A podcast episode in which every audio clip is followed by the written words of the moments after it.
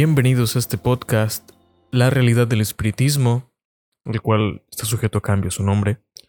Bienvenidos sean todos, buenos días, buenas noches, buenas tardes, donde sea que me estés escuchando. Hoy es 14 de diciembre del 2020, 12.46 horas del, del día, 47 ya. Bienvenidos todos los que están deseosos, curiosos, y los que han visto ya este podcast en la lista de, de espiritualidad de Spotify, que nada más han visto el, el piloto, el tráiler, y que llevan meses esperando, una disculpa por la espera. Eh, concentrar ideas, este, realizar un proyecto de este tipo es muy difícil. Necesita una planeación algo detallada. No es nada más sentarse y hablar un micrófono y lo primero que salga subirlo, como muchos podcasts eh, que están en el top 10 de, de la escucha en, en, México pues son. Este no es el caso. Esto va un poco más allá, es un poquito más serio, pero va enfocado a la vida, de la, a la vida diaria. Y es, es algo que, que vamos a, a, intentar hablar con un poquito de, de ligereza, con algo de cotidianidad que no sea, no estamos aquí dando una conferencia, no estamos dando una, una charla pública, un seminario, nada de eso. Es una plática como si pudiéramos, estuviéramos nosotros dos hablando en un café o en cualquier actividad que te encuentres realizando en este momento dentro de tu hogar, si estás manejando a tu trabajo, si estás lavando lo, los platos, si estás acomodando, estás haciendo tarea o, o simplemente estás este, curioso o curiosa de saber qué, qué es esto de espiritismo en los días actuales. Bueno, muchas gracias y bienvenido seas. Primero, antes de empezar, me gustaría mmm, darte un preámbulo, no solo eh, aventarme y, y, ya hablar de, de, espiritismo, hablar de fechas o personajes o, o lo que sea, sino enfocarnos en el contexto en el que yo, tú, cualquiera que que, puedas conocer en el que se encuentra, en la realidad que vivimos hoy, y que no es muy distinta a la, a la realidad que dentro de estos, de estos parámetros, a lo que se vivió anteriormente, las personas vivían anteriormente. En todos los puntos ha habido injusticia, en todos los puntos de la historia ha habido injusticia, ha habido este política, ha habido este dolor, ha habido hambruna, ha habido guerra, ha habido este, violencia, se ha, ha, habido falta de valores y ha habido muchos temas que en la actualidad hoy están presentes y estamos viviendo y han ido evolucionando, han ido este, mutando y cambiando su contexto, su narrativa y hoy día las, las, esas mismas ideas las llevamos absorbidas ya por herencia por añadidura las tenemos y, no las cuestionamos. Es uno de los puntos que la filosofía de la antigüedad, Dios mío, desde Sócrates, Platón, Aristóteles, este Demócrito, todos esos filósofos, todos esos pensadores, en su gran mayoría, este, empezaron a generar el pensamiento crítico en, el ser humano. Empezaron a hacer dudar a la gente de sus propias ideas, de sus propios contextos, de sus propias este, creencias, de sus propias ideologías y empezar a observar el mundo desde otra perspectiva, un poco más, es, más crítica. No podemos decir que nuestra perspectiva se va a aclarar con, con recitar un, un pasaje, con, con decir determinada palabra, con determinado acto por arte de magia, no, nuestra perspectiva y nuestra forma de ver el mundo y de vernos a nosotros mismos es un trabajo muy arduo, muy, muy concienzudo. Necesitas un enfoque eh, muy profundo y hay que empezar con uno mismo y realmente cuando empiezas contigo mismo es algo muy difícil de, de, de sobrellevar, de, de hacer, porque empiezas a perder, sientes que pierdes un poquito el sentido y la esencia de lo que tú eres, pero realmente solo estás escarbando dentro de ti a lo que realmente eres. Todos tenemos una idea muy equivocada de nosotros mismos, una idea que tanto personas ajenas a nosotros, terceros, nuestros padres, nuestro contexto, social, nuestra forma de vida desde los primeros años, ha moldeado, ha formado tanto nuestro carácter, nuestra personalidad, este, nuestro temperamento, nuestra forma de, de, actuar. Todo eso nos ha moldeado y en nuestra mente solo ha quedado, ha quedado un programa que se ejecuta cada, cada vez que despertamos. Ya lo hacemos todo por cotidianidad, ya no, ya no buscamos más allá, nos aferramos a lo que tenemos para vivir en, en nuestra zona de confort, nos, nos agarramos a lo que nosotros ya conocemos para no aventurarnos en cuestiones que podemos pensar que son enigmáticas, misteriosas, este, sean pueriles, que no tienen sentido, y mejor no las tocamos para seguir viviendo en una burbuja de comodidad, una burbuja que muchos llaman de una, una zona de confort y de ahí no queremos salir.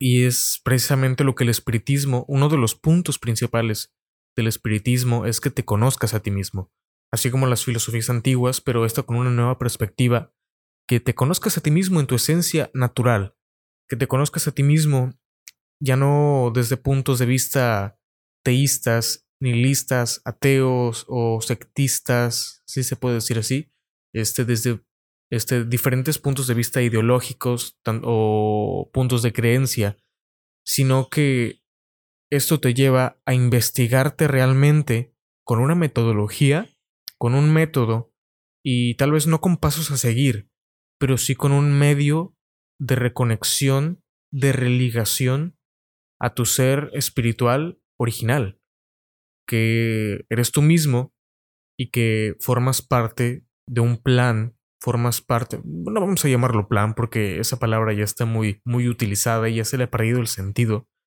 sino de, un, de una universalidad que, que engloba cosas que ni siquiera podríamos concebir.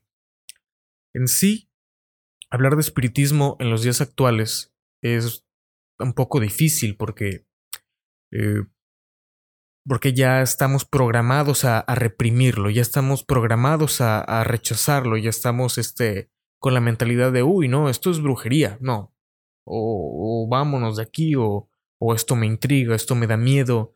Nos han hecho creer que el espiritismo es algo oscuro, misterioso, que, o, que se encuentra entre cortinas oscuras, con inciensos, con unas este, imágenes o unos bustos de yeso de X o Y este, deidad o, o santo, con X o Y tipo de trabajos que, que, los vemos y que son algo hasta violentos, algo fuertes de, de observar y que en sí llevan un principio fundamental y un principio natural, pero que el propio ser humano lo ha deformado, lo ha este, lo ha modificado a su posible necesidad o a su conveniencia. Sin embargo, eh, nosotros ya por, por, por herencia, ya por un condicionamiento, este, desde la infancia ya sabemos que eso no tiene que ser o que es, es condenado o que es del diablo, del demonio y que eso te condena directamente al infierno. Claro está que todos los puntos de vista son válidos, todos los comentarios son válidos, todos los argumentos, todo eso es válido, este, para crear un, debate formal, un debate este, este, fructífero. Pero realmente eh, cuando, por ejemplo, vamos por la calle y observamos un, un anuncio, dice, este, se hace tal trabajo, se desentierra tal tesoro, se utiliza magia de este u este otro color, este, se hacen, aquí en México se conocen amarres, este, ya todo el mundo lo sabe. Eh, o se hace X o Y cosa que está, que lo asociamos directamente, boom, brujería, boom, este, un curandero, un chamán, este, alguien que me va a cobrar por eso, por algo que yo necesito y que estoy buscando, este, tanto para mi mejoramiento, ya sea una cuestión de salud, o sea una cuestión este financiera o sea una cuestión este personal de cualquier tipo, pero eso me va eso me va a generar me va este a generar un gasto, tanto económico, este de, tiempo y algo que como si fuera un producto o un servicio que que estamos este, pagando, cosa ninguna que es el espiritismo en realidad. Y al saber que ya tenemos esta, esta idea, esta imagen asociada en nuestro interior, en nuestra mente, en nuestra, pues, pueden decir los psicólogos, en nuestra psique, este, rápidamente lo asociamos, lo rechazamos, pero en principio, eh, a ti que me escuchas, yo te pediría desde este momento que, que, estamos que estás escuchando esto, digo estamos porque yo también lo estoy escuchando en los audífonos, eh, vamos a poner en pausa este software que, que se arranca directamente cada vez que iniciamos el sistema operativo. Vamos a pausarlo, vamos, si quieres, a cerrarlo, a cerrarlo definitivamente y vamos a empezar un nuevo archivo. Vamos a empezar de cero, vamos a empezar en blanco. Todas estas ideas, todas esas cuestiones internas, o el miedo, la inseguridad, la, la curiosidad que nosotros tenemos, vamos a apagarlo un poquito. Y todo aquello que, que tenemos ya este, dogmatizado, todas esas ideas que ya nos han inculcado y que nos han generado miedo, vamos a pausarlas vamos un poquito a escuchar otro punto de vista que es válido y realmente si tú deseas parar el audio en este momento, puedes hacerlo. Si tú deseas dejar de escuchar este podcast, puedes hacerlo. Si no te gusta lo que vas a, vas a escuchar a continuación, está bien. Si no lo quieres escuchar, está bien. Eh, todo, todo está permitido. Sin embargo, si tú de verdad estás consciente y sabes y sientes que hay algo más grande que tú, que existe una realidad alterna a la que nosotros podemos tocar, a la que es tangible, pero, la que, pero que podemos sentirla.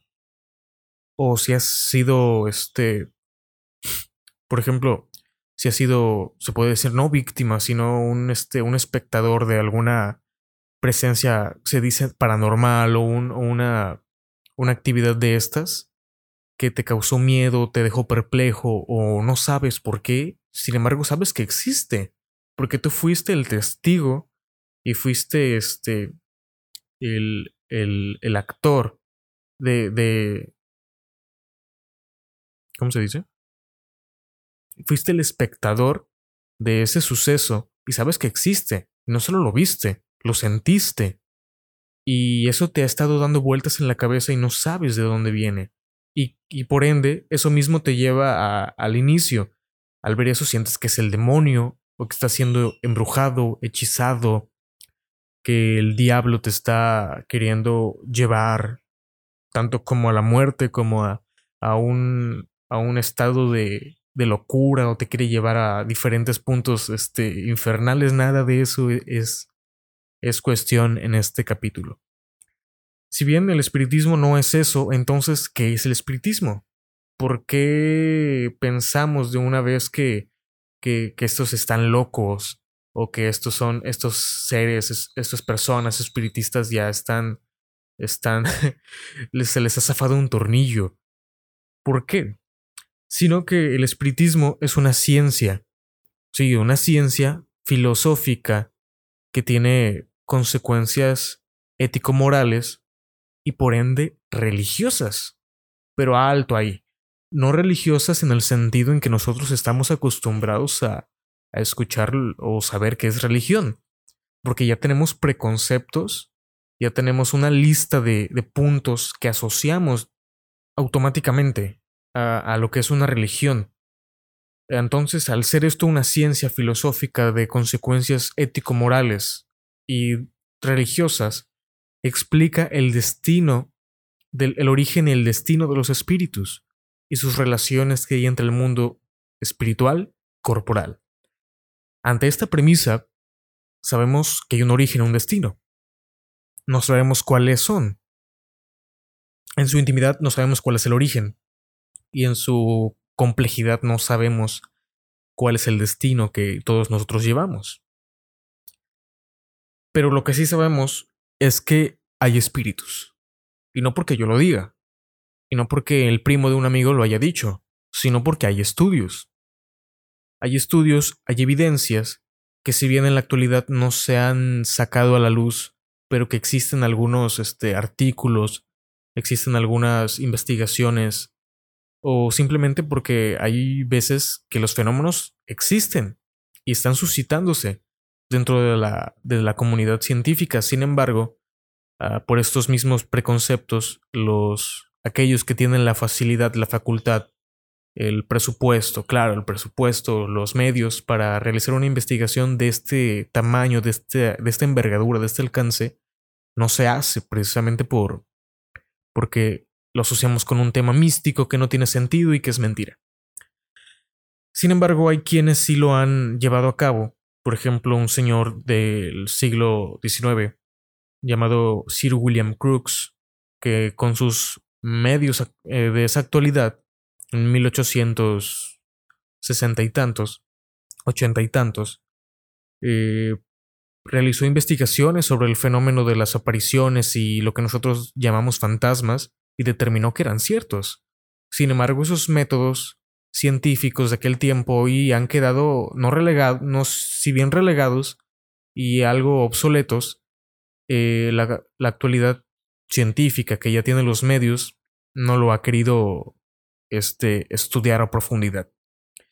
Al saber que el espiritismo es esto y que tiene bases científicas sólidas, bases filosóficas sólidas de consecuencias ético-morales para la regeneración mental, espiritual del, del ser que se está estudiando a sí mismo, entendemos que el espiritismo no es un pasatiempo, ya que se necesita profundo estudio, un profundo, una profunda introspección un profundo análisis y una, una reprogramación misma de, de nuestros ideales, de nuestras ideas, de nuestros conceptos.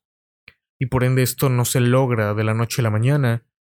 Eh, descubrir una realidad que está frente a nuestros ojos es exactamente como querer ver nuestra nariz eh, todo, el, todo el día. Eh, sabemos que está ahí, mas sin embargo no la podemos ver con claridad, más que volteándonos a ver a nosotros mismos frente a un espejo. Esto es lo que, lo que busca la doctrina espírita. Al, ser, al no ser un pasatiempo y al ser algo que necesita mucha meditación, mucha profundización, y sabemos que esto no es guija, no es tampoco es adivinación. Al saber que tenemos un origen y que es complejo, y el no saber cuál es nuestro destino, no podemos saber este, cuáles son los, las cosas que van a suscitar o que nos van a pasar, eh, ya sea corto o mediano plazo, mucho menos a, largo plazo. Por ende, esto este, es una práctica que se ha es malintencionada, que se ha usado de una manera muy negativa o muy mala y que no es posible adivinar, no es posible que alguien ajeno a nosotros este, pueda adivinar cosas que, no están en el espectro o en el campo de, de conocimiento, que no se pueden saber así nomás. No se pueden conocer solamente así. Por ende, el espiritismo tampoco tiene y tampoco es un ritual. No hay rituales en el espiritismo, no hay altares, no hay veneraciones, no hay este inciensos, no hay todo eso que se asocia, si me escuchas en México, sabes de qué te estoy hablando. Pues creo que también en Venezuela, Colombia, este, Guatemala. De hecho, creo que en toda Latinoamérica estas prácticas este, de la antigüedad prehispánica, antigüedad este, indígena, uh, ha usado que una, una de sus manifestaciones uh, para adorar sus deidades eh, se siguen llevando a cabo. Sin embargo, el espiritismo no tiene esto dentro de sí hay algunos quienes se catalogan espiritistas que, que llevan a cabo estos rituales, estas prácticas, pero que no tienen nada que ver. Eh, si no hay rituales, si no hay un altar al cual eh, prestarle alevosía o veneración, por ende no hay un sacramento, como un bautizo frente a un altar o una imagen, una, una comunión, una boda, este, una confirmación, no hay sacramentos. Al no haber sacramentos que son oficiados por alguien que, que es un líder dentro de, dentro de este punto, dentro de esta iglesia, al no haber no hay jerarquías, al no haber jerarquías, no hay sacerdotes, no hay este monaguillos, o no hay este, pastores, o no hay apóstoles, o no hay jefes. Eh, a lo mejor tú eres de alguna este, otra religión, no sé, por ejemplo, eh, católico romana, no hay obispos, no hay papas, no hay nada de esto. Al no haber jerarquías, no hay iglesias. Si no hay altares, no hay iglesias. Al no haber iglesias, no hay puntos de que nosotros conocemos como puntos de comunicación con nuestra deidad, con nuestro Dios. Al no haber estas iglesias, y se ocupan símbolos, símbolos como la cruz, símbolos como una imagen, símbolos como X o Y, por ejemplo en el judaísmo que se ocupa esta estrella. Eh, aquí no hay ningún tipo de, de símbolo que represente y digas o observes en la calle y digas, ah, esto es espiritismo. No, de ninguna manera. Al no haber esto, por ende no hay dogmas. Un dogma es un principio inamovible, algo que, que es porque es, y se tiene que respetar porque no está dentro de, de la doctrina juzgarlo.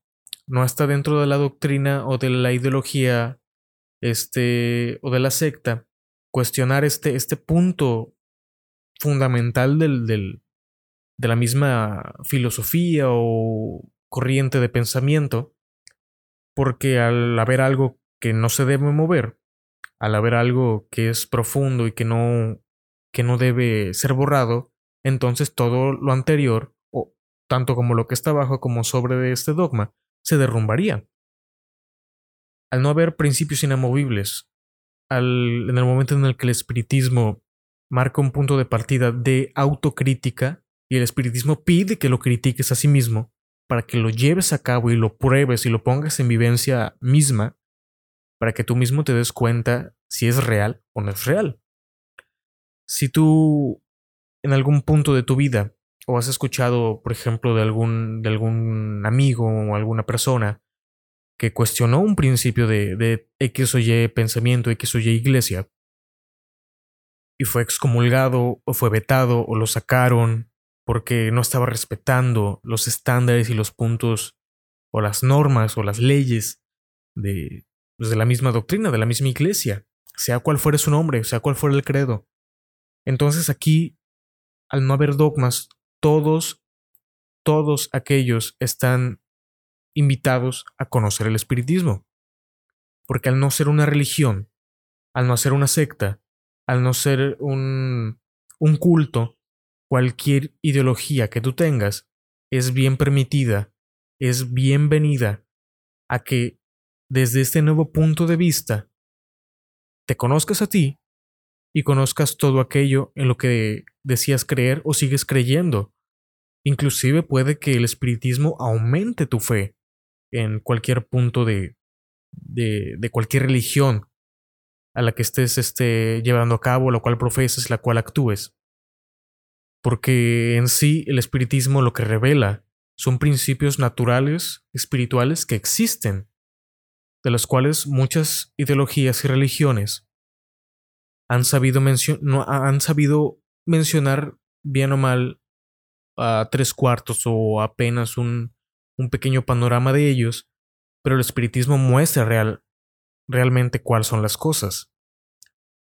Ahora, al no haber esta, esta jerarquía, al no haber líderes, como mencionamos anteriormente, este, los talismanes, los amuletos, que son cosas físicas, materiales, o los cuarzos, o o no sé, hierbas, o X o Y este cadena o pulsera, nada de esto eh, eh, tiene que ver con el espiritismo, sino con otro tipo de, creencias o ideologías que también tienen su principio en sí, pero que no, que no tienen cabida en el espiritismo, no porque los rechacemos o se rechacen, sino porque son meras este, percepciones son meras interpretaciones del ser humano y son materiales. Y el espiritismo se basa más en cuestiones espirituales y de naturaleza espiritual que material. Al no haber esto, eh, no hay esoterismo, no hay misticismo, no hay, nada de, no hay nada de esto. O sea, no hay nada misterioso, no hay nada oculto. El espiritismo es claro. es transparente y dice las verdades contundentes. Y ese punto al ser humano le cuesta mucho entenderlo porque eh, la verdad siempre nos duele. La verdad siempre es algo que aunque nosotros sepamos que existe eh, o sabemos que es real, nosotros mismos nos la ocultamos porque esa verdad nos llevaría a una conmoción profunda, tan intensa, que nos haría perdernos en nuestros propios pensamientos. O nos dolería tanto saber que, que, que algo es real, o aceptar que es real, para, para no perder este, nuestra comodidad dentro de nuestros propios, nuestra propia concepción de, del mundo, de la vida, de nosotros mismos y de nuestra forma de desenvolvernos, de, de socializar y de observar las cosas del mundo y las cosas dentro de nosotros mismos, eso nos llevaría casi a, volvernos locos. Precisamente por esto, el espiritismo es una base fundamental en filosofía, en ciencia y en moral, porque estudia los fenómenos espirituales que nosotros llamamos paranormales, y que dentro de estos fenómenos espirituales que son naturales, no son ajenos a la naturaleza, son propiamente dentro de la naturaleza misma, porque admitir que la naturaleza ha dado ya su última palabra es algo muy egoísta dentro de nosotros. Creer que ya sabemos todo, creer que ya tenemos todo dado por hecho, o que la ciencia es la, es la, es la única que, que puede decir que existe y que no, dentro de parámetros meramente positivistas y materialistas, inclusive hasta nihilistas, ateístas, eh, muchas personas no concuerdan con ello. Sin embargo, el espiritismo sí concuerda con esos puntos científicos. Y vamos a hablar este, por qué. Para no entrar todavía en, materia de ciencia, los puntos filosóficos que, de los que parte y de los que se basa la doctrina espírita, espírita, como bien todas las doctrinas espiritualistas tienen, es la existencia de Dios. Pero ojo, aquí el espiritismo eh, nos habla de un Dios que es soberanamente justo y bueno, ok. Pero que no solamente hace lo que se le da la gana, Eso sonó a un, al álbum de Bad Bunny. Eh, sino que es un Dios que tiene leyes, que tiene normas, que tiene principios y ahí ya decimos, ay, no puede ser. también Dios tiene leyes, también Dios tiene normas que debemos seguir, sí. Porque todos estamos regidos bajo las leyes naturales, bajo las leyes universales, bajo estas leyes morales. Si bien el espiritismo eh, se encuentra bajo este, bajo este paraguas este, de esta deidad, de este Dios, que es único y que es, este, es una religión de varias religiones monoteístas, eh, aquí se abre un parteaguas, como, como mencioné, de un Dios inmaterial, inmutable. Aquí no es un Señor, aquí no es el cielo mismo, o aquí Dios no es este un Señor que está en, un trono, en un reino, esperando, dictando con su dedo, señalando, y no, esto no me gustó, pum, lo destruyo. Y, que esté castigando a, todas las personas con, con enfermedades o que esté castigando con situaciones dolorosas a, a sus creaciones que si bien entonces el ser humano es creado a, imagen y semejanza de él porque es tan imperfecto, entonces por ende Dios es imperfecto. Si nosotros somos creación de él y somos soberbios, arrogantes, violentos, por ende Dios también es violento. Bajo esa premisa es válido este tipo de pensamiento. Sin embargo, el espiritismo rompe con ese con esa ideología este materialista de Dios y presenta un Dios que si bien es semejante a varias este, interpretaciones budistas este, o taoístas, pero lo explica y lo lleva más, aún más lejos, más allá. Si bien Dios es un punto muy profundo que tocar y no nos queremos detener aquí, sino vamos ahora al segundo punto, a uno de los puntos, porque son muchos y no puedo tocar todos, que es la inmortalidad del alma. Así es, existe un alma. Al existir un alma, y que nosotros pensamos que, que solamente es como algo que, que, nos hace vivir, o algo que, que hace que nuestro corazón lata, algo que se desvanece cuando eh, la muerte llega, el espiritismo explica que si bien se le puede llamar alma cuando está dentro del cuerpo, así es, y cuando está fuera del cuerpo se le conoce como espíritu. Entonces, los espíritus o fantasmas que vemos ¿Son personas como nosotros? Sí. Y al ser personas como nosotros, por ende, nosotros somos espíritus. Al ser nosotros espíritus, al dejar el cuerpo, nos, volvemos al principio natural que somos. Entonces, al ser espíritus, al ser energía, somos inmortales, mas no eternos. Entonces, eh, para no quedarnos en este punto, porque también es algo muy, muy profundo y muy delicado de tocar, es algo que, que, que uno tiene, tiene a bien saber, que hay algo más allá de la muerte. Por ejemplo, yo realicé una, una encuesta en, en mi Instagram personal. No me siguen muchas personas, me siguen aproximadamente unas 800, 900 personas. Y subí una historia con un sticker de, de, de preguntas sí y no. Este, si creían que existía algo más allá de la muerte. De esos 900 este, seguidores, que pongámosle que unos 500 son personas eh, cercanas aquí en mi, en mi comunidad, de esas 500, solamente unas 200 vieron la historia.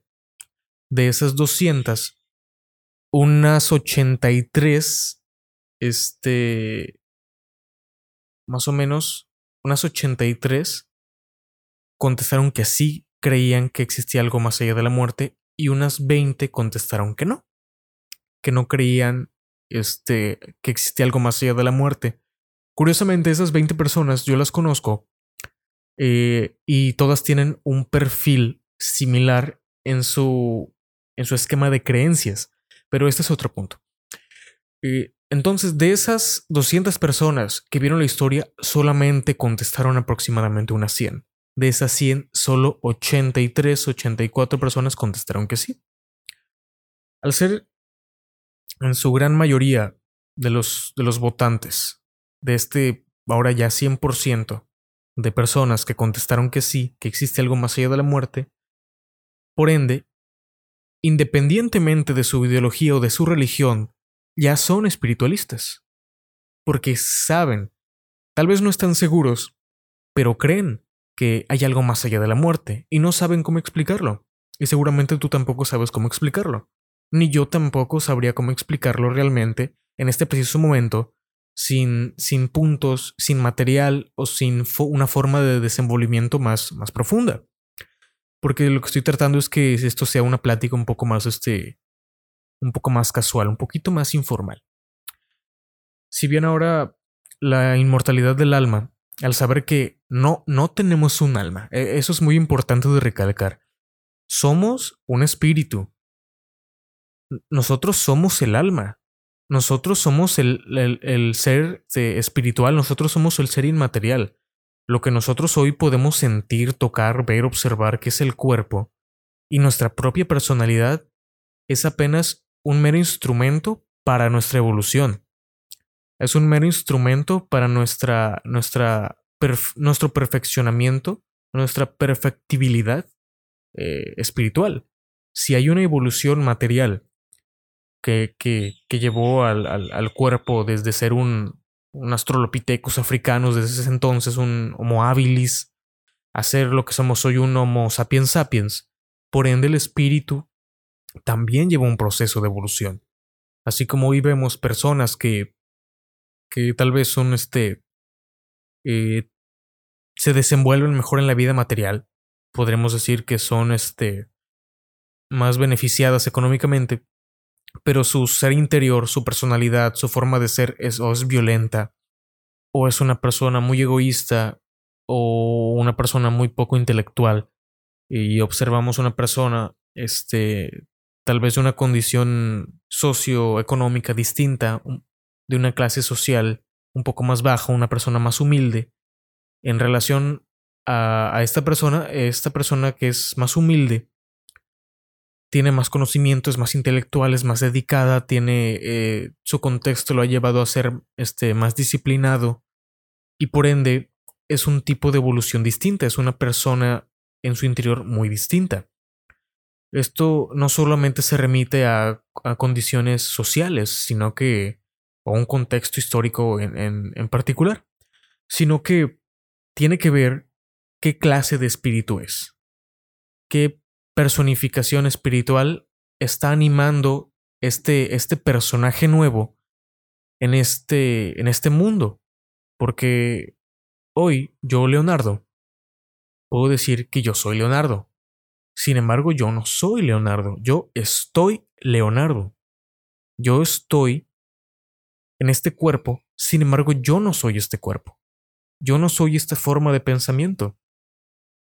Como tal, esta personalidad, esta personalidad que hoy tengo fue diseñada eh, según mis anteriores, ahí va otro punto, reencarnaciones para que yo mejore intelectual y moralmente con el mundo que me rodea, espiritual y material. Al ser la reencarnación un hecho factible del cual muchísimos médicos, investigadores han dado soporte y han dado este autenticidad a este hecho. Hay libros y hay este, investigaciones de índole psicológica eh, en terapia de regresión a vidas pasadas que esto es un hecho, la reencarnación es un hecho. Sin embargo, desde el punto de vista este, científico, si bien no se puede probar, no se puede dictaminar que, existe como tal, porque no se sabe por qué existe y para qué existe. Sin embargo, sabemos que, que es real y que se manifiesta y que muchos hemos sido partícipes de fenómenos que, que nos dicen y nos, y nos comprueban que es real. Con, con los niños, con, con, con, este, o con padres, o con personas que se, que, tal vez pensamos que están este, un poquito mal de la cabeza, que presentan este, trastornos, que presentan o presentan este, síndromes y que son en sí seres reencarnatorios que están viviendo X o Y prueba y que dan pauta y que dan testimonio de que la, la reencarnación existe. Niños de 3, 4 años que, que hablan sobre tiempos pasados, tanto como de hace 20 años como de hace 100, 200 años, que dan nombres, dan fechas, dan lugares, este, acontecimientos que, que, es imposible que, que, hayan visto en la tele, que hayan visto en canales de canales para, para niños, canales infantiles, y que, que uno como, como persona mayor o padre dice, Dios mío, mi hijo se está volviendo loco o, yo me estoy volviendo loco, o no sé dónde habrá visto esto en YouTube, en la tele, en Facebook. Total. Al ser esto un hecho, la reencarnación, al ser esto un hecho, también tiene un porqué y un para qué. Pero eso lo abordaremos después. La pluralidad de mundos también es un punto fundamental. Ya sabemos que existen en nuestro sistema solar varios planetas y que todos tienen condiciones, tanto climáticas como atmosféricas y geológicas en su interior, eh, que marcan pautas diferentes a la Tierra, son distintos, todos entre sí son distintos y sin embargo conviven, pues por ende y por lógica también están habitados. Al ser el, al ser el espíritu una energía que no está este, podríamos decir como ligada permanentemente a la Tierra o a un cuerpo físico, como lo conocemos nosotros, un cuerpo antropomorfo, entonces ese mismo espíritu puede habitar tanto en un mundo dentro de este sistema solar como en otro. Tantos planetas se, tienen hoy en conocimiento y han sido observados por telescopios gigantes o por sondas espaciales. Hay fotografías de ellos, puntitos apenas que se ven resplandecientes en, el infinito, en el espacio. Existen. Y ahí también hay vida. Porque sería ilógico pensar que ante la vasta inmensidad y casi infinidad del universo, que se sigue expandiendo en cada momento, que se está expandiendo en este momento, que no hay forma de comprobarlo como tal, pero se, está expandiendo. Y que en él hay vida. Es muy egoísta pensar que nosotros somos la única inteligencia, entre comillas, del universo. Pero no poder siquiera ir más allá de nuestra luna, y siquiera apenas de un, de un área muy limitada. Al ser, al tener estos puntos filosóficos y de pauta científica, que es de investigación, porque el espiritismo también investiga todos estos puntos. En su, el espiritismo tiene una, metodología de estudio y un método de, de efectuación de, de, para realizar la investigación de estos hechos. Entonces el espiritismo, al observar todos estos hechos, los marca como fenómenos naturales. Al ser estos fenómenos, sí, bien incomprensibles también para el ser humano, no es algo que como tal podamos decir sí, sí es cierto, como tal, con mucha ligereza o mucha naturalidad, pero el espiritismo los, los, los marca como fenómenos naturales que existen y que por ende los fenómenos sobrenaturales no existen. Todo es parte de una misma naturaleza. Todo es parte de un mismo cúmulo de leyes. Todo es parte de, de una misma creación. Por ejemplo, hace poquito, y les voy a leer el título, la ciencia confirmó que el 97% de nuestro cuerpo está constituido por polvo de estrellas, por principios químicos, por minerales, por este por átomos que, que estaban en el universo y que se conjugaron y se materializaron aquí en la Tierra en el momento de la creación. Y también, no por aquí, que el ser humano y tanto la mente como la composición física y el cerebro del ser humano es muy semejante al universo. Muy, muy semejante en su estructura. Como un sabio de la antigüedad, no recuerdo quién, dijo como es arriba, es abajo. En este, el Kibalión, en una de sus muy numerosas este, leyes y enseñanzas, dice que como es arriba, es abajo. Y como es lo más pequeño, también es lo más grande. Son semejantes, son, si no bien iguales en, en su manifestación, son iguales en su composición.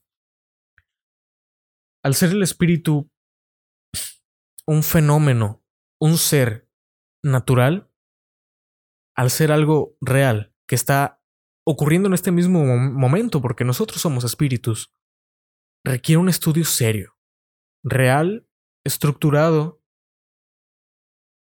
bien llevado, transparente, y que entonces requiere mucho tiempo. Esta doctrina no es de los fines de semana.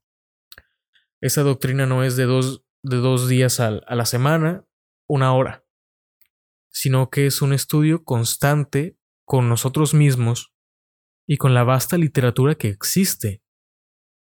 Eh, si bien el espiritismo, como doctrina, no tiene libros sagrados, no, no nos basamos en un libro o en otro, sino en la naturalidad misma. Sin embargo, existen cinco libros fundamentales que es una historia más o menos larga para contar, porque un profesor en 1857 eh, publicó un libro llamado El libro de los espíritus. Ay, perdón. El libro de los espíritus. Este pilar fundamental de la doctrina, este libro contiene en sí toda la doctrina de una manera muy resumida. Y esta es la composición de este libro está hecha en preguntas y respuestas, como Sócrates llamó como mayéutica. Al ser esto un, un método de pregunta y respuesta, cree los que respondían las preguntas, los que decían las, las, los esclarecimientos de todo tipo de índole, fueron los espíritus. Sí, fueron los espíritus. Ellos respondieron. Diferentes personalidades intelectuales del mundo antiguo y del mundo este, contemporáneo de ese entonces, que ya habían fallecido, que ya habían muerto, se comunicaron a través de diferentes medios, métodos físicos, manipulando la energía, manipulando los fluidos, manipulando la composición, este, podríamos decir que orgánica de, del medio en el cual se infiere para poder comunicarse y responder preguntas muy profundas, muy concisas y de un carácter muy, muy, muy formal. Al no haber libros sagrados, tenemos estos cinco libros básicos, los voy a mencionar, el libro de los espíritus, el libro de los mediums, el Evangelio según el espiritismo, el cielo y el infierno o la justicia divina según el espiritismo y la Génesis. Al ser estos libros, estos cinco libros, una obra básica, una obra fundamental de estudio, no como un libro sagrado, sino como una literatura de estudio que debe ser leída, reflexionada y estudiada con conciencia, con detenimiento, a lo largo de toda la vida, para poder comprender los, los diferentes puntos que, que ahí se, se mencionan, tiene a bien investigar y observar y cambiar la perspectiva del, del propio ser humano en base con base en este su propia naturaleza. Al observar la vida de este, desde este nuevo punto de vista, un poquito más claro, más despejado, y sin todas las ataduras que, que tenemos, tanto morales como materiales, como de creencia, de ideología, podemos observar con nuestros ojos y con el corazón, con el pensamiento, lo que nos rodea, y eso mismo nos va a dar respuestas, nos va a dar claridad, nos va a dar transparencia, nos va a dar paz, y eso nos va a llevar a obrar de una mejor manera en el mundo, en nuestro hogar, en nuestro trabajo, en nuestra casa, con nosotros mismos, etc. Un punto fundamental del espiritismo eh, que en el aspecto científico es que ciencia en sí, porque se aplica dentro de su metodología epistemológica los parámetros en los que se mueve cualquier doctrina científica. O sea, existen parámetros, existen métodos, existen metodologías, existen manuales de, de, de, práctica, este, de investigación. Y entonces todas las ciencias este, se manejan bajo una disciplina, bajo un, un fundamento primordial. La medicina no puede estudiar como tal fenómenos que no le competen. La biología no puede estudiar fenómenos que no le competen. Entonces, la filosofía y ciencia, que es el espiritismo, estudia el propio espíritu. Al no tener, como mencionamos, obras sagradas, al tener este método, tiene un sistema, no tiene sistemas absolutos, tiene un sistema más arbitrario, más liberal más libre de, de poder pensar o de poder tenerlo en las manos, en el pensamiento, y moldearlo según este, su propia naturaleza espírita, a fin de comprender y ver el carácter de tu alrededor desde, un, desde una claridad un poco, desde un punto de vista un poco más, podríamos decir que, que más transparente. Al no tener autores incuestionables, como fue este profesor llamado Hippolyte de León Denisar, Denisar Rivail, al no ser incuestionable el mismo espiritismo y el mismo este profesor Hippolyte, o mejor llamado Allan Kardec, nos pide y nos dice que el espiritismo debe ser cuestionado.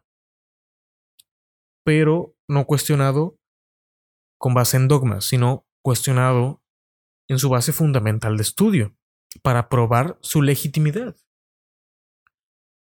Entonces, al ser, al ser entonces una ciencia y una filosofía, ¿en dónde entra la parte moral?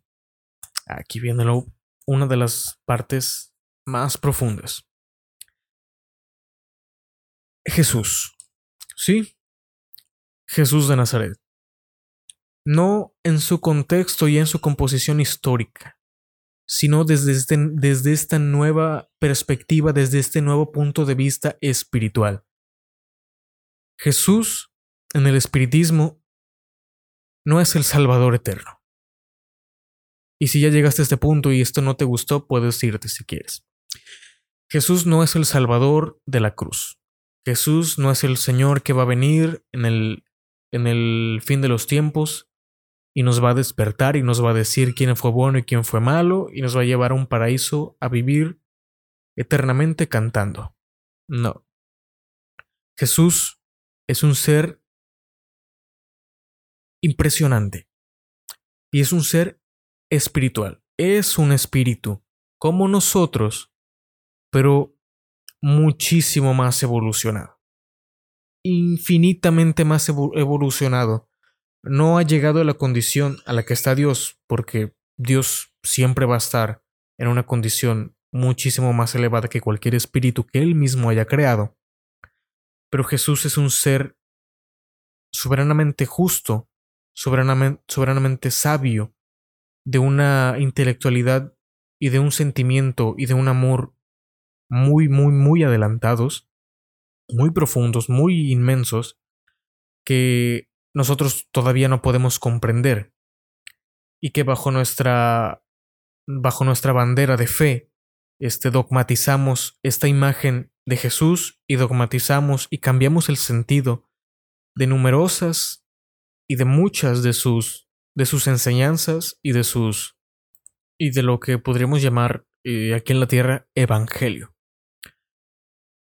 La doctrina espírita desde este nuevo panorama, de en vista a Jesús, observa sus, sus actos ordinarios, estudia el Evangelio de Jesús, tiene como base moral el Evangelio de Jesús. También eh, basa su doctrina este, de amor en, en, en, Jesús.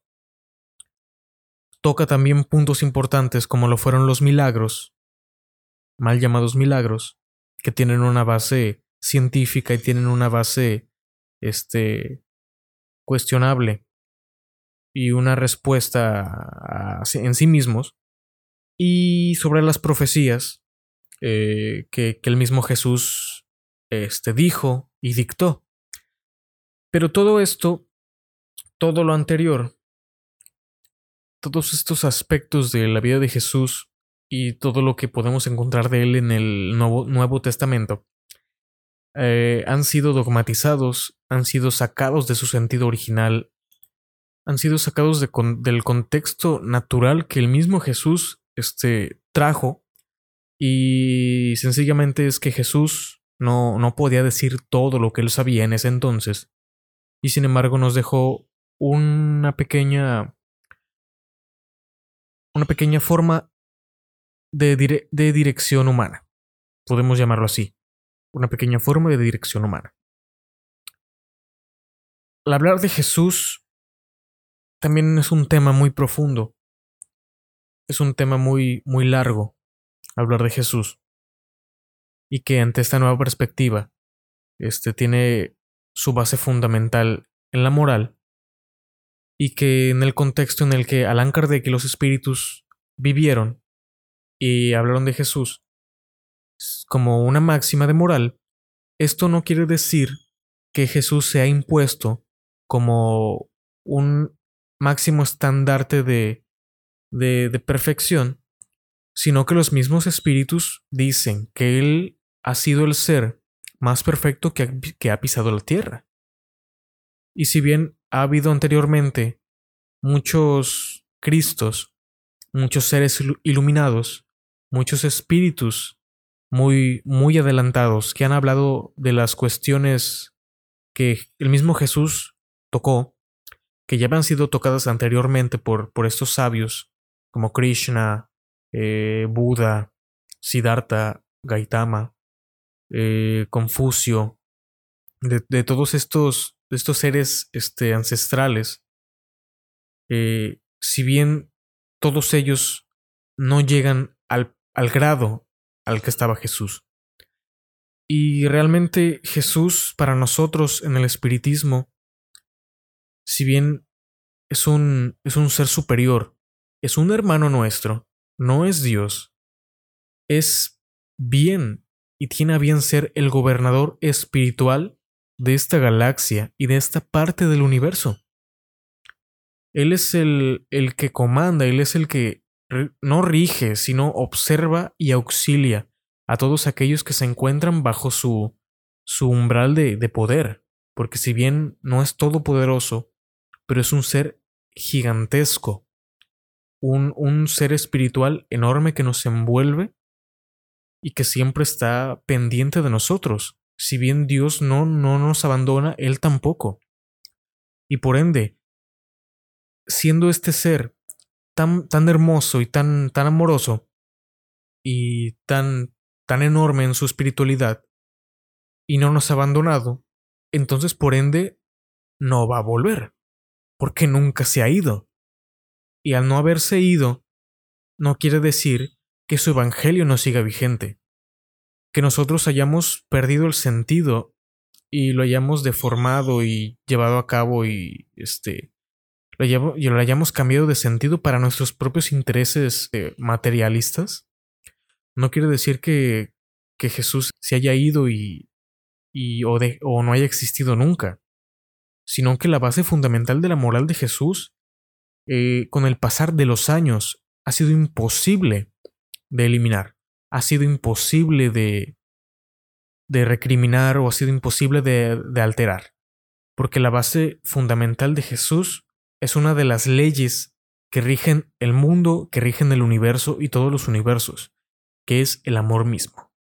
El amor mismo es una ley, una ley de amor, una energía, una sustancia que nos envuelve a todos nosotros, pero que por nuestro estado evolutivo por nuestro estado primitivo aún como espíritus, no nos permite comprender. Y al no poder nosotros comprender este sentido profundo del amor, tampoco lo podemos aplicar, tanto como a los semejantes, como dijo Jesús, como, tanto como a nosotros mismos. Y hablar de Jesús en el espiritismo, si bien no con un tinte divino, religioso, sino con un punto humanista, con un punto de vista muy interno, muy, muy sentimental y muy emocionante. Porque dentro de Jesús se encuentran muchas, este, muchas controversias que el mismo ser humano ha, ha creado, pero que en su sentido más profundo te llenan el alma y te, y te, te llevan a comprenderte y amarte a ti mismo. No porque Jesús, no porque como ya Jesús te ama, tú te debes amar. Jesús te ama, pero el que se ha dejado de amar eres tú mismo. Entonces, todo esto te enseña a amarte a ti mismo, comprender tu propia originalidad y tu propia esencia espiritual te lleva a amarte a ti mismo, observar tus defectos, observar tus limitaciones, observar tus errores. Te lleva a este nuevo punto de vista y te lleva a ser más tajante contigo mismo, te lleva a ser más crítico contigo mismo y a no a, y no a, a creer todo aquello que escuchas o, que des por sentado todo aquello que lees, sino que lo lleves a un punto de vista crítico y lo realices. Tanto realizarlo como llevarlo a la práctica y también comprobarlo a todo esto, el espiritismo y a muchas cuestiones y muchas preguntas, el espiritismo tiene respuesta. Y tiene respuestas que bien tú mismo puedes comprobar. Y tú puedes buscar o tú puedes este, llevar a la razón. El espiritismo tiene una fe sólida en Dios, en su, en su principio natural, espiritual, energético. Y tiene una, una fe que se basa en la razón pura, en la razón misma. No una fe que ha sido inculcada, sino una fe que tú mismo, como ser inteligente, pensante, intelectual, puedes dar forma. Y que las bases principales del espiritismo te van a llevar a darle la forma ideal y real a tu fe. Es un vasto eh, panorama el que aquí se toca y que he intentado resumirlo lo más pequeño posible. Sin embargo, cada uno de estos temas y cada una de esas explicaciones que el espiritismo trae y enseña no, no es para nosotros sentirnos superiores, sino sentirnos servidores de la vida misma y enseñar que se puede tener esperanza y se puede tener fe, y se debe tener fe. No abandonarnos nosotros mismos en nuestro sentido material, ni nuestro sentido mental, psicológico o espiritual, sino que debemos conocernos y traer nuestra verdad, nuestra originalidad a la luz. Y puede ser que la luz nos deje un poquito cegados. Puede ser que la luz no la, no la sepamos ver, porque apenas estamos abriendo un poquito los ojos ante el panorama de la inmensidad que es el universo y que es nuestra propia vida aquí en la Tierra, porque no hemos sabido observarla con objetividad. Hemos perdido el rumbo en diferentes aspectos, hemos perdido el rumbo en los valores, hemos perdido el rumbo en nuestra propia educación, hemos creado este dioses materiales, hemos creado ideologías este, diferentes. Que sin embargo eh, nos han llevado a perder el tiempo y a observar eh, un punto distinto que, que no nos llena y que no nos, no nos lleva a una verdadera tranquilidad y a una, a una verdadera tranquilidad tanto como de la vida como de la muerte. Todos estos temas son, son importantes. Cada uno merecería una, una charla de mínimo una hora y media, si no es que más. Y sin embargo no se podrían este, abordar todos los puntos. Pero en sí, lo que queremos aquí es que, como dijimos al principio, es que te reprogrames. Es que sepas criticarte. No en el sentido vulgar de la palabra, sino que todo lo que absorbes, todo lo que aprendes, lo lleves, lo pases por el tamiz de la razón.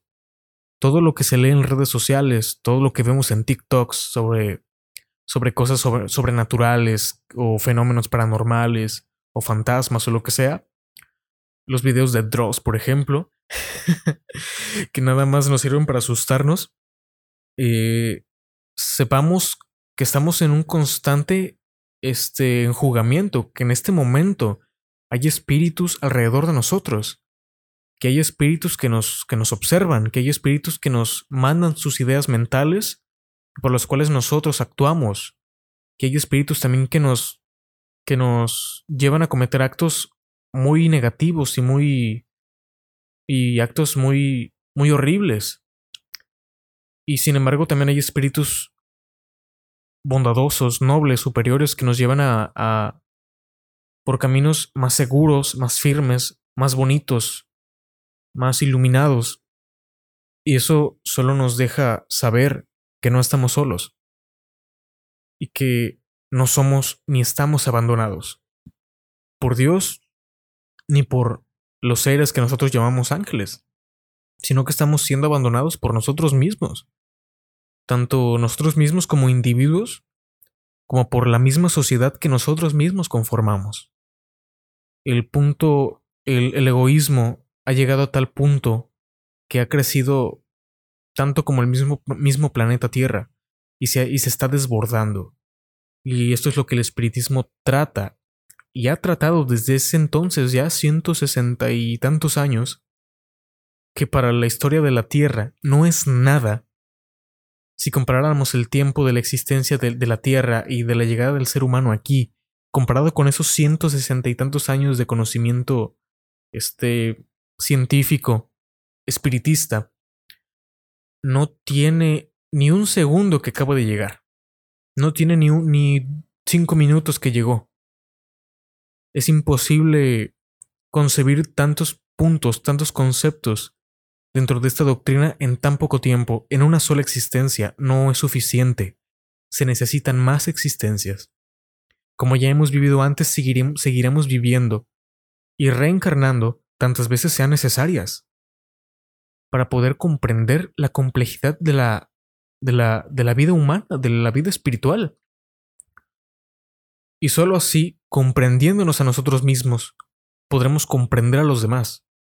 Y al comprender a los demás, dejaremos de juzgar, dejaremos de, de ser racistas, dejaremos de, de poner apodos, de poner etiquetas, dejaremos de ser extremistas. Veremos las cosas con su naturalidad y no, no nos saldremos de ese renglón para no dañar a los demás. Bueno, pues yo creo que ya es tiempo de dejarlo aquí. Ya llevamos una un poquito más de una hora. Eh, si bien este capítulo no es suficiente, pero es una buena base de la que podemos partir para diferentes puntos. Eh, te doy las gracias por escucharme. Si ya llegaste hasta este punto de, de la grabación, ya llegaste a este punto del capítulo, de verdad te felicito, no con el afán de, de envanecerte, sino te felicito porque en estos momentos de, de crisis, crisis emocional, psicológica, crisis de sentimientos, crisis de valores y crisis sanitaria, eh, te has aventurado a un conocimiento que no es mío, un conocimiento que es de todos y que cualquiera puede, puede leer, escudriñar y adentrarse en él tanto como lo sea posible y como él quiera. Sin embargo, eh, eh, tú decides si seguir escuchando, tú decides si seguir leyendo, tú decides si seguir comparando y llevando a la luz de la razón todos, todas estas ideas y conceptos que tanto yo te he dado como existen y como los que tú ya sabes, pero de verdad, en estos tiempos tan abrumadores y tan terribles para el ser humano, eh, conocer a sí mismo es una tarea muy dignificante. Querer conocerse a sí mismo en estos tiempos donde no se, no estamos perdidos, tanto en el exterior como en el interior, es un reto que es digno de admirar en cada persona que desea conocerse a sí mismo. Bueno, muchas gracias a ti que me escuchas. Ah, gracias si quieres compartir este capítulo, si estamos en anchor.fm, por aquellos que no tengan Spotify. Eh, muchas gracias. Estamos en otras, en otras plataformas también, en Google Podcast, en Cast, Castbox, en, en otro, no recuerdo cuáles otras plataformas de podcast hay, pero estamos en todas ellas. Eh, en anchor.fm diagonal espiritismo mx encontrarás este, todos los links, las redes sociales. Ahí mismo si deseas enviar un correo, ahí está la dirección de correo. Si deseas enviar un mensaje de voz, uh, la plataforma de Anchor tiene una modalidad de, de mensajes de voz. Si deseas plantear tu duda, si deseas plantear algún cuestionamiento aquí, es permitido, es viable y a la manera de lo posible eh, trataremos de, explicarlo, de llevarlo a la luz, a la razón. Y pues nada. Eh, gracias por escuchar y nos vemos en el próximo. Esperamos que sea pronto dentro de esta semana. Y pues nada más. Me despido de ti y muchas gracias. Buenos días, tardes, noches, en donde quiera que estés. Ánimo y no te dejes vencer. Sigue siempre de frente, delante. Sacúdete el polvo y sigue caminando. Nos vemos pronto.